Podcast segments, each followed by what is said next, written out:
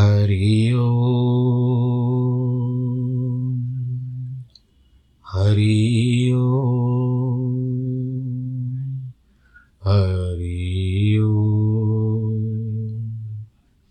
गुरुर्ब्रह्मा गुरुर्विष्णु गुरुर्देवो महेश्वर। गुरुर्साक्षात् परब्रह्म तस्मै श्रीगुरवे नमः। विघ्नेश्वराय वरदाय सुरप्रियाय लम्बोदराय सकलाय जगद्दिताय नागाननाय श्रुतियज्ञविभूषिताय गौरीसुताय गणनाथ नमो नमस्ते।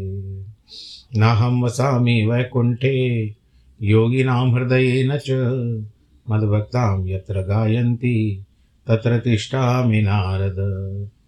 जिस घर में हो आरती, चरण कमल चितलाय, तहाँ हरि वासा करे ज्योत अनंत जगाए जहाँ भक्त कीर्तन करे, बहे प्रेम दरिया।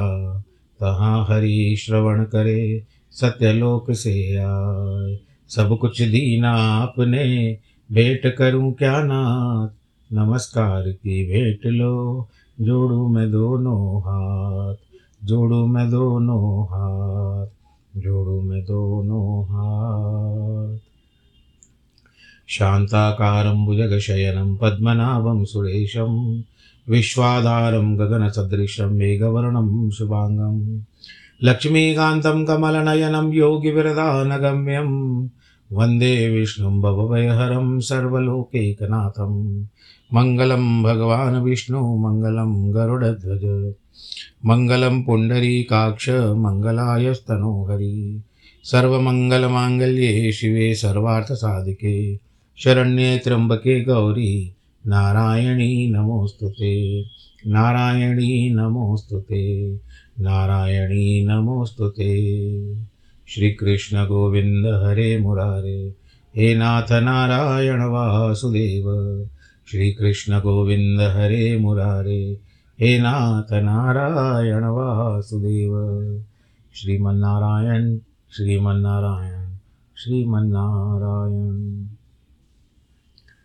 प्रिय भक्तजनों, जिसका आरंभ होता है, फिर मध्य आता है, अंत आता है। और इस समय में हम जो वर्तमान में अष्टावक्र मुनि का ज्ञान सुन रहे हैं, गीता ज्ञान के रूप में, अब हम उसके अंतिम छोर पर पहुँच चुके हैं। आज के हिसाब से और कल के हिसाब से यह संपूर्ण हो जाएगा।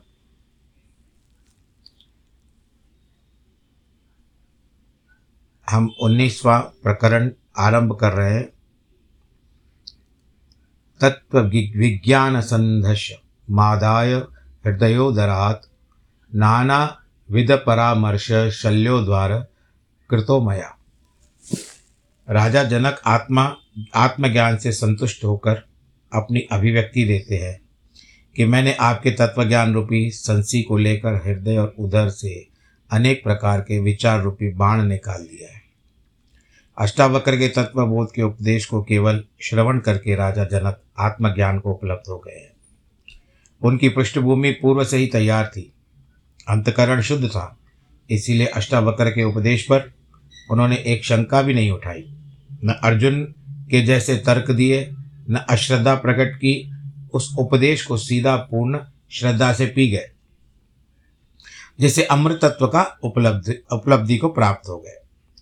उपदेश क्या था? संजीवनी थी। किंतु इसका लाभ श्रद्धावान को ही मिलता है। गीता में कहा है कि श्रद्धावान लभते ज्ञानम।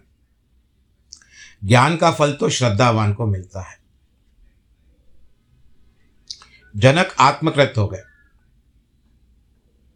उन्होंने अपनी अभिव्यक्ति दी, जिसको आप लोग फ्रीडम ऑफ़ स्पीच कहते हो, यानी एक कुछ शब्द बोले। अष्टावक्र ध्यान से सुनते रहे, किंतु परीक्षा आवश्यक होने से उन्होंने अनेकों प्रश्न करके जनक की परीक्षा भी ली, जिसमें जनक जी खरे उतरे। अष्टावक्र को विश्वास हो गया कि जनक को जो कुछ हुआ वो ठीक हुआ है, भ्रांति नहीं हुई है। अतः अष्टावक्र ने अठारहवें प्रकरण में आत्मज्ञान के रूप में शांति का उपदेश दिया। जब हम लोग भी मंत्र पढ़ते हैं ना, आप लोग भी सुनते हो ब्रह्म पंडित जो पूजा करवाते हैं तो कहते हैं, देव हो शांति निरंतर की गो शांति पृथ्वी, शांति राप शांति रौकदय शांति वनपतय।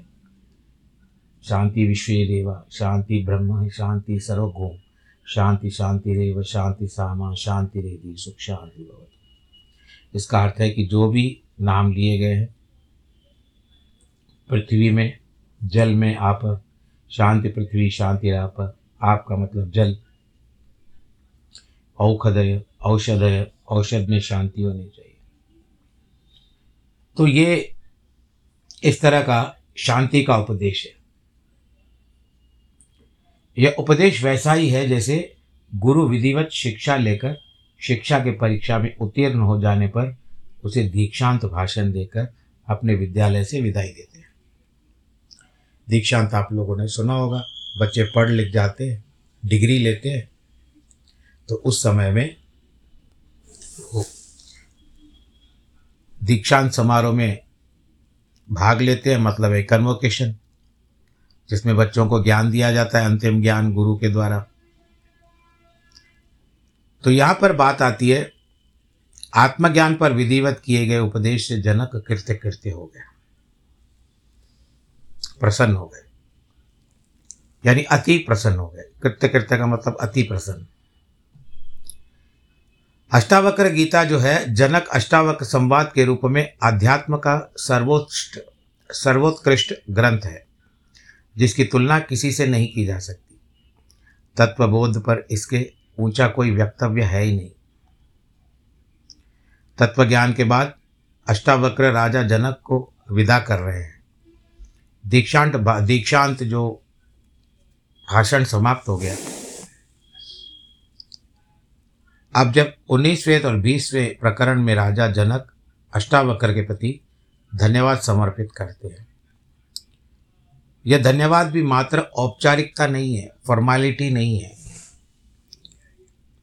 बल्कि अपनी आत्मस्थिति का वर्णन कर रहे हैं, जो गुरु की कृपा से प्राप्त हुई। आत्मज्ञान पूर्ण शल्य क्रिया है। शल्य क्रिया जिस तरह से ऑपरेशन होती है ना किसी की उसको भी शल्य क्रिया किया कहा जाता है। जिसमें सभी विजातीय तत्व छूट जाते हैं एवं शुद्ध आत्मज्ञान की भी बच जाता है जो स्वयं का है। जिसके कारण शरीर में शल्य क्रिया होती है, ऑपरेशन होती है, उसमें जो भाग सताता है उसको निकाल देते हैं। जिस प्रकार भट्टी में गलाकर एवं विभिन्न प्रतिक्रियाओं, प्रक्रियाओं द्वारा सभी प्रकार की मिलावट को निकालकर शुद्ध सोने को प्राप्त किया जाता है।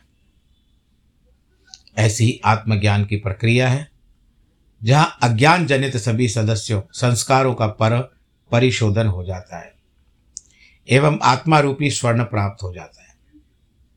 इनमें मन, बुद्धि, स्मृति, शरीर, अहंकार, संकल्प विकल्प विचार, शास्त्र, धर्म, कामनाएँ, वासनाएँ आदि छूट जाती क्योंकि आत्मा के लिए ये समस्त विकृतियाँ ही है।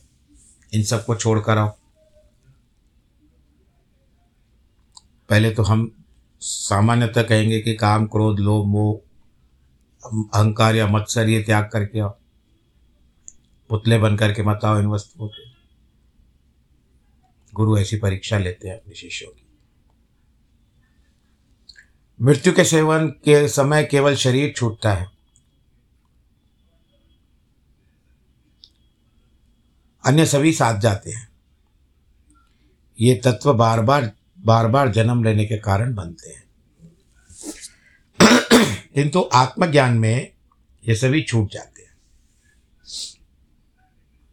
इसलिए आत्मज्ञान को महामृत्यु कहा गया है।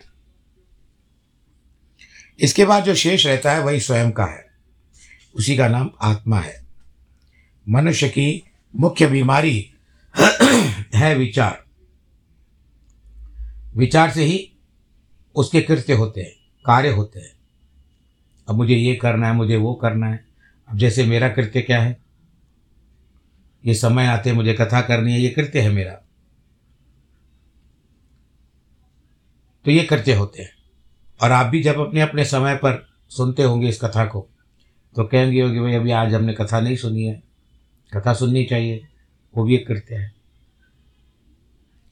विचार ही मृत्यु के बाद साथ जाते हैं। इन्हीं से पुनर्जन्म होता है। सुख दुख का कारण भी विचार ही। है सभी द्वंद्व विचारों के कारण है। दूसरे शब्दों में विचार ही संसार है। निर्विचार साधना ही ध्यान है। इसकी उपलब्धि ही समाधि है। यही आत्मज्ञान है। जब तक विचार है, आदमी स्वस्थ होगा। अच्छे विचारों वाला स्वस्थ रहेगा। राजा जनक तत्व आत्मज्ञान को उपलब्ध हुए हैं। उनकी सारी बीमारी मिट गई। अब वे पूर्ण स्वस्थ है। अष्टावक्र के प्रति अपना आभार व्यक्त करते हुए कहते हैं, मैंने आपके तत्व ज्ञान रूपी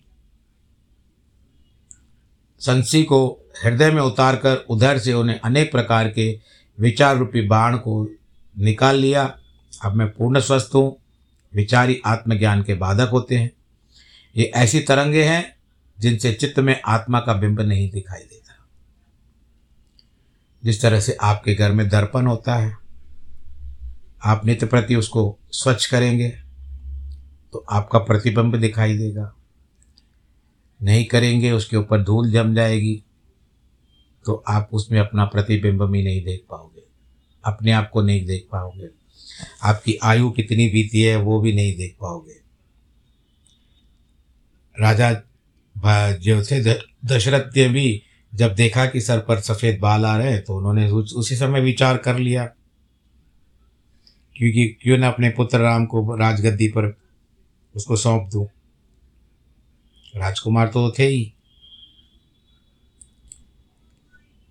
तो इस तरह के विचार आते हैं, पर देखो, यही आईना होता है, दर्पण होता है कि जिसको देख देख कर हम जाते हैं। और जब टूट जाता है तो उसके, उससे संभल संभल करके जाते हैं कि कहीं टुकड़ा पैर में न चुप जाए। दिखने में बहुत अच्छा है। पारा लगा हुआ है पीछे, जिसके कारण पारा ऐसे लगा हुआ है, सामान्य कांच होता है, उसके ऊपर पारा लग दिया जाता है तो दर्पण हो जाता है। पर वो अकस्मात टूट जाता है तो उसके बिग बिग जो जो टुकड़े टुकड़े इधर चितर वितर हो जाते हैं।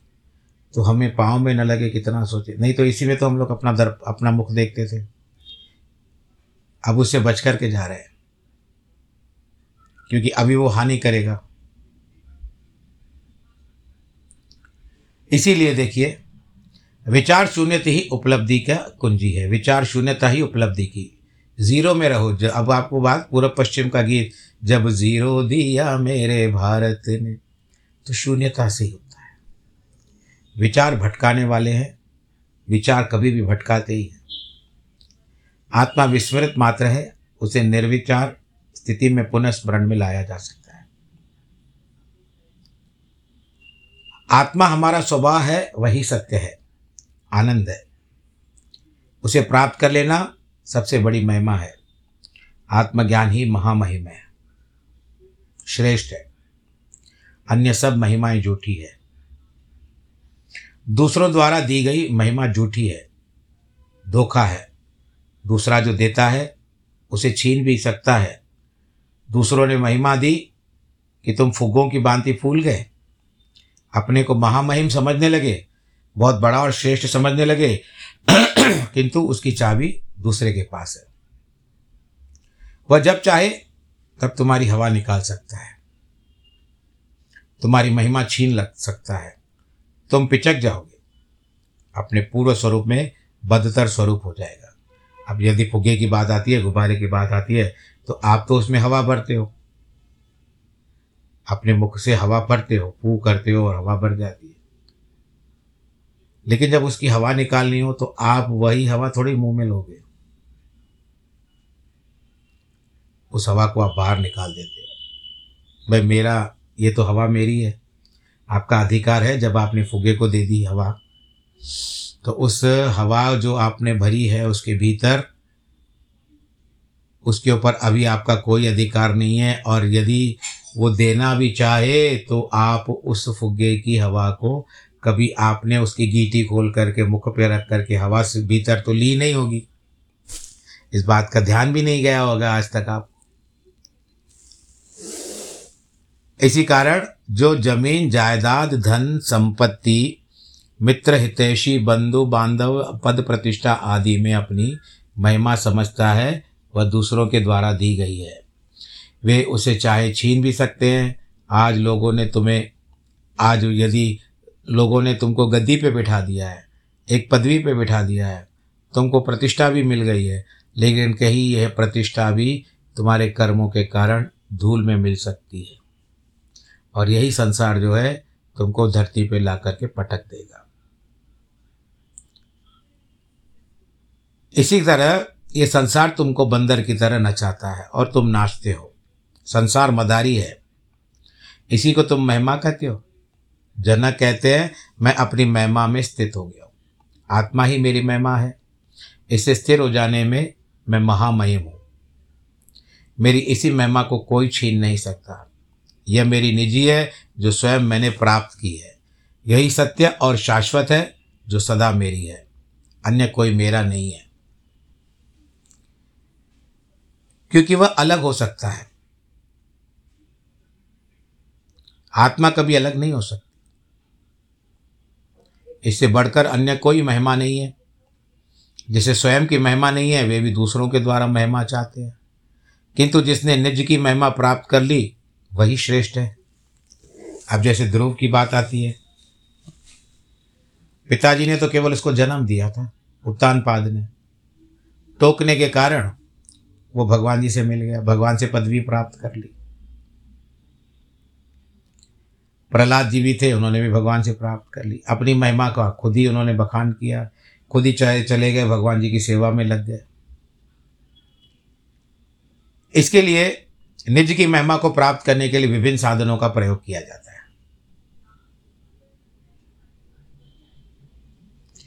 धर्म, अर्थ, काम, विवेक आदि भी साधन है।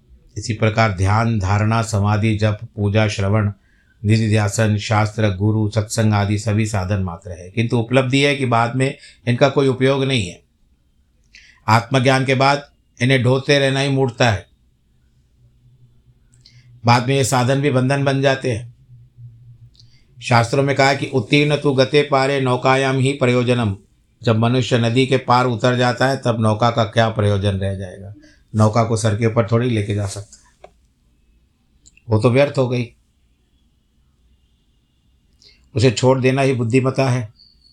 इसी प्रकार आत्मज्ञान के अभाव से ही द्वैत की प्रतीत होती है। वास्तव में ये सभी एक ही आत्मा का विस्तार है, यही अद्वैत है जिसे आत्मज्ञान जान लेना, लेता है, इसके लिए इसका द्वैत भाव समाप्त हो जाता है। भेदभाव, द्वैत का मतलब भेदभाव, ये दूसरा है। आत्मा में वो नहीं है, एक समान है। अद्वैत भी द्वैत सापेक्ष है, जब द्वैत द्वैत है है ही नहीं तो अद्वैत कहना भी व्यर्थ हो जाता है। इसीलिए जनक कहते हैं कि मैंने, मेरे न द्वैत है, न अद्वैत है, मैं आत्मस्वरूप हूँ। जनक यही बड़ी अनूठी अभिव्यक्ति है। आत्मज्ञानी से ऐसा अभिव्यक्ति दे सकता है। इस सूत्र में जनक कहते हैं कि मैं अपनी महिमा में स्थित हो चुका हूँ। और धर्म भी व्यर्थ है। उपलब्ध होने पर धर्म की भी ज़रूरत नहीं है। धर्म भी उपलब्ध होने का साधन मात्र है। सभी धर्मों में उपलब्धि की विधियाँ दी जाती है। आचरण, कर्म कांड, योग, भक्ति, पूजा पाठ, सभी विधियाँ मात्र है। इनकी उपयोगिता अज्ञानी के लिए है। ये जनक जी कह रहे हैं। आपके लिए नहीं है ये। क्योंकि वो तो अब पीएचडी कर चुके हैं। स्थान और समय का बंधन अज्ञानी को होता है। आत्मज्ञान उसी परिधि से बाहर हो जाता है। आत्मा नित्य है, शाश्वत है, अजन्मा है, निराकार है। निर्लिप्त है, अतः उसके लिए भूत भविष्य तथा वर्तमान है ही नहीं वह कालातीत है। उसके लिए स्थान का कोई बंधन नहीं है। वह सर्वत्र व्याप्त है। वह पहले भी थी, आज भी है, आगे भी रहेगी। पूर्व जन्म में आत्मा थी आपके, पर उस समय आपका शरीर किस रूप में था, आपको पता नहीं। हो सकता है मनुष्य के रूप में था, हो किसी पशु के, और या तो कीड़े, कीट पतंग के रूप में हो। पेड़ पौधों में हो। चौरासी बहुत बड़ी है, चौरासी का चक्कर। सृष्टि नष्ट हो जाती है। सृष्टि नष्ट नहीं थी, तब भी थी। इसीलिए जिस ज्ञानी ने आत्मा को जान लिया, उसने ब्रह्म को जान लिया। वह ब्रह्मवत हो गया। जनक यही कह रहे हैं कि आत्मवत हो गया हूँ, इसीलिए आत्मा की महिमा ही मेरी महिमा है। मुझे गुणगान करना है तो केवल आत्मा का गुणगान है। आत्मा, परमात्मा, ईश्वर, ब्रह्म आदि नाम देने से ही अनेक भ्रांतियाँ पैदा हो गई। जैसे ये कोई पदार्थ है, कोई तत्व है, जिसे देखा जा सकता है, जाना जा सकता है, पाया जा सकता है। किंतु जो ध्यान की गहराई में गए उनके ऐसा कुछ नहीं, न देखा, न पाया, किंतु अभिव्यक्ति के लिए उन्होंने नाम दे दिए जिससे भ्रांतियाँ पैदा हो गई। सत्य लुप्त हो गया। लाओत्से ने कहा है कि सत्य को कहा नहीं जा सकता तथा जो कहा जा सकता है, वह सत्य नहीं है। सत्य को अभिव्यक्ति नहीं दी जा सकती। शब्दों में उतारते ही असत्य हो जाता है। इसीलिए ज्ञानी मौन हो जाते हैं।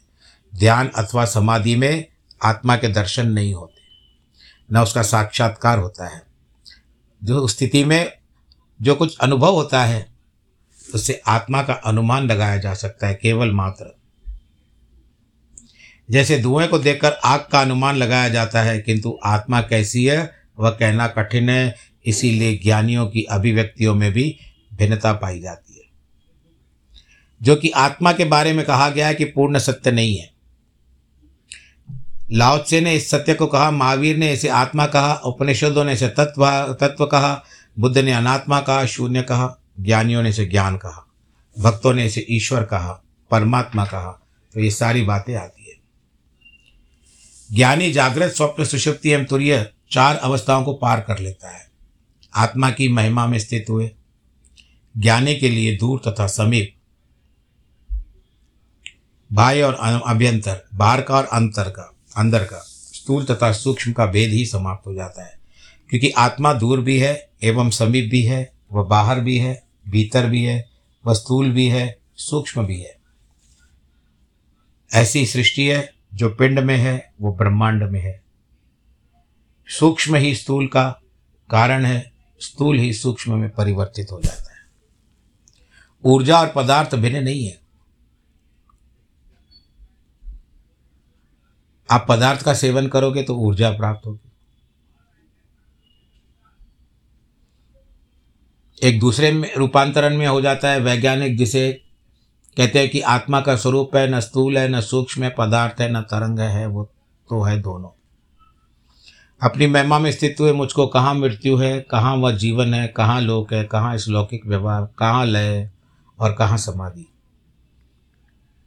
आत्मा का न जन्म होता है न मृत्यु होती है। वह तो सदा ही है, उसका जन्म है, उसी की मृत्यु।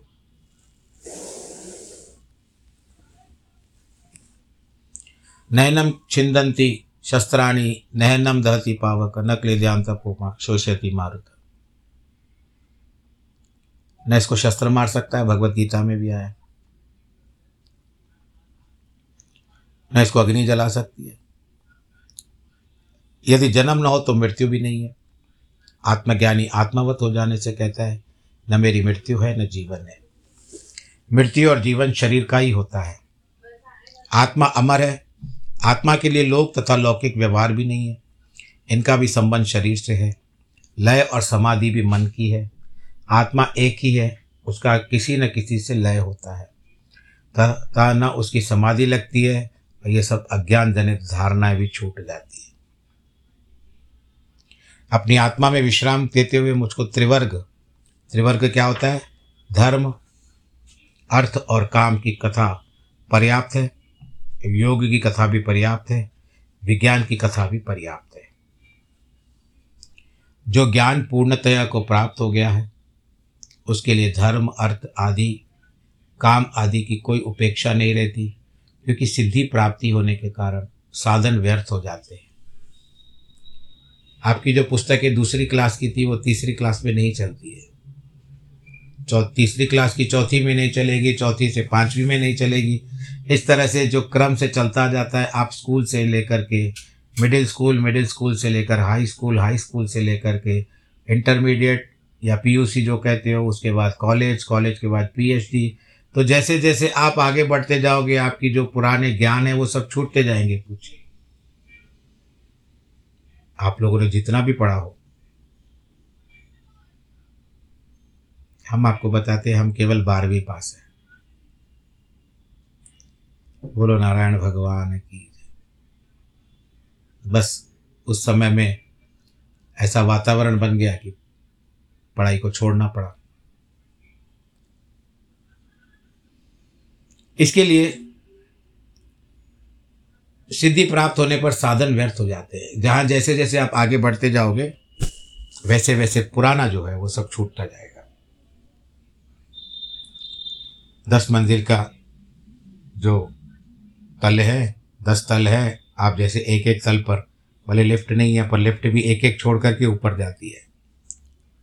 क्योंकि आपको वहीं पर काम है, जहाँ पर जाना है। इसी प्रकार और योग और विज्ञान की भी आवश्यकता नहीं है। संपूर्ण आनंद अपने आप को खो लेना चाहिए। खो जाना चाहिए उसको, अपने आप अपने आप को उसमें ढाल देना चाहिए। जिस तरह से गुड़ होता है अथवा शक्कर होता है, होती है, वो या नमक होता है, उनका स्वभाव ही है गुल जाना। और फिर शक्कर दिखाई नहीं देती है। गुड़ की रस भी दिखाई नहीं देती है। गुड़ भी अगर घुल गया, पानी हो गया, भले रंग उसका अपना हो जाता है, परंतु आप उसमें से साबित गुड़ निकाल कहाँ से निकाल पाओगे? शक्कर आपको साबित नहीं मिलेगी, नमक आपको साबित नहीं मिलेगा। क्योंकि वो उसमें समा गया। कोई निकाल सकता है। दूध में शक्कर चली गई और आपको लगा कि दूध बहुत ज़्यादा हो गया, शक्कर बहुत ज़्यादा हो गई है तो क्या आप शक्कर को निकाल सकते हो? आप थोड़ा सा दूध उसको संतुलित करने के लिए, आपकी मिठास को संतुलित करने के लिए, आप उसमें थोड़ा सा और दूध जोड़ लोगे, लेकिन शक्कर नहीं निकाल पाओगे। इसी कारण, जिस तरह से यहाँ पर मैं विचार करता हूँ, कि सत्संग, कीर्तन, ये सब बातें हैं, जो जीवन में मिठास घोलती है। स्वाध्याय। ये भी जीवन में मिठास घोलती है। आत्मचिंतन भी ये भी मिठास घोलता है। परंतु ये सब आपको अपने लिए करने चाहिए, दूसरों के लिए नहीं। हाँ अभ्यस्त हो, आप कथा सुनाने में हो तो कर लीजिए, ऐसी कोई बात नहीं। भगवान ने आपको वो शक्ति दी है तो आप कथा भी कर सकते हो। परंतु आपका जो वक्तव्य है वो उस तरह से होना चाहिए। अब कुछ पाना शेष नहीं रह गया, इनका प्रयोजन समाप्त हो गया। अब एक मज़ेदार बात कहूँ, समय हो चुका है और थोड़ा ही समय बाकी रहा है। आपको ये मज़ेदार बात, क्योंकि समय भी वही बता रहा है कि इस समय जो अभी सुन रहे हो, अभी तुरंत मैं भेजूँगा और इस समय में सुनोगे, या जब भी आप लोग को सुविधा हो तब सुनोगे। परंतु अब इस समय में जो सुन रहे हैं, उनको मैं ये बताता हूँ कि इस समय चाय का समय हो चुका है। या इस समय में चार बज करके पैंतीस मिनट हो चुके हैं और चाय की प्रक्रिया लगभग सबके घरों में आरंभ हो चुकी होगी। आपने पत्ती डाल दी। चाय की पत्ती डाल दी, पानी उबल गया, शक्कर डाली, दूध डाला, सब डाला, चाय की पत्ती डाल रहे हो। उसके पश्चात चाय बन गई। तब आप पत्ती को छान लोगे, फेंक दोगे। बोलो नारायण भगवान की जिसने उस चाय को बनाया, जो पीने लोग योग्य बनाया, वो पेय बनाया, उस पेय को जो पदार्थ था चाय का, पत्तियों का, उसको तो आपने दर किनार कर दिया। बोलो, नारायण भगवान की जय, हो गई चाय आपकी। इसी कारण क्या कहते हैं कि सब छूटकर एक आत्मा में स्थित होकर योगी सब कुछ पा लेता है। यही धर्म है। यहाँ पर आज कथा को संपन्न करते, पूरा करते हैं। बाकी की कथा कल ख़त्म हो जाएगी। आप सब लोग अपना ध्यान रखिए। ईश्वर आप सबके संग है और ईश्वर का अनुग्रह मानते रहिए कि भगवान जी ने जो भी दिया है पंच तत्व का शरीर दिया है, इसका सदुपयोग करिए। मन, वचन, कर्म से भगवान जी को जो भी है अर्पण करिए और देखिए फिर, तेरा तुझको अर्पण, क्या लागे मेरा? ये सब करते रहिए, देखिए फिर उसके बाद कुछ ना कुछ तो आपके जीवन में आता ही है अच्छी बातें आती है तो बस आप यह करिए, आज जिनके जन्मदिन एक और जन्मदिन है और वैवाहिक वर्षगांठ है, उन सबको बहुत बहुत बधाई। मैं फिर से आप सबको यह सूचना देता हूँ कि भागवत पर उनतीस जनवरी से पाँच फरवरी तक आइएगा ज़रूर। नमो नारायण।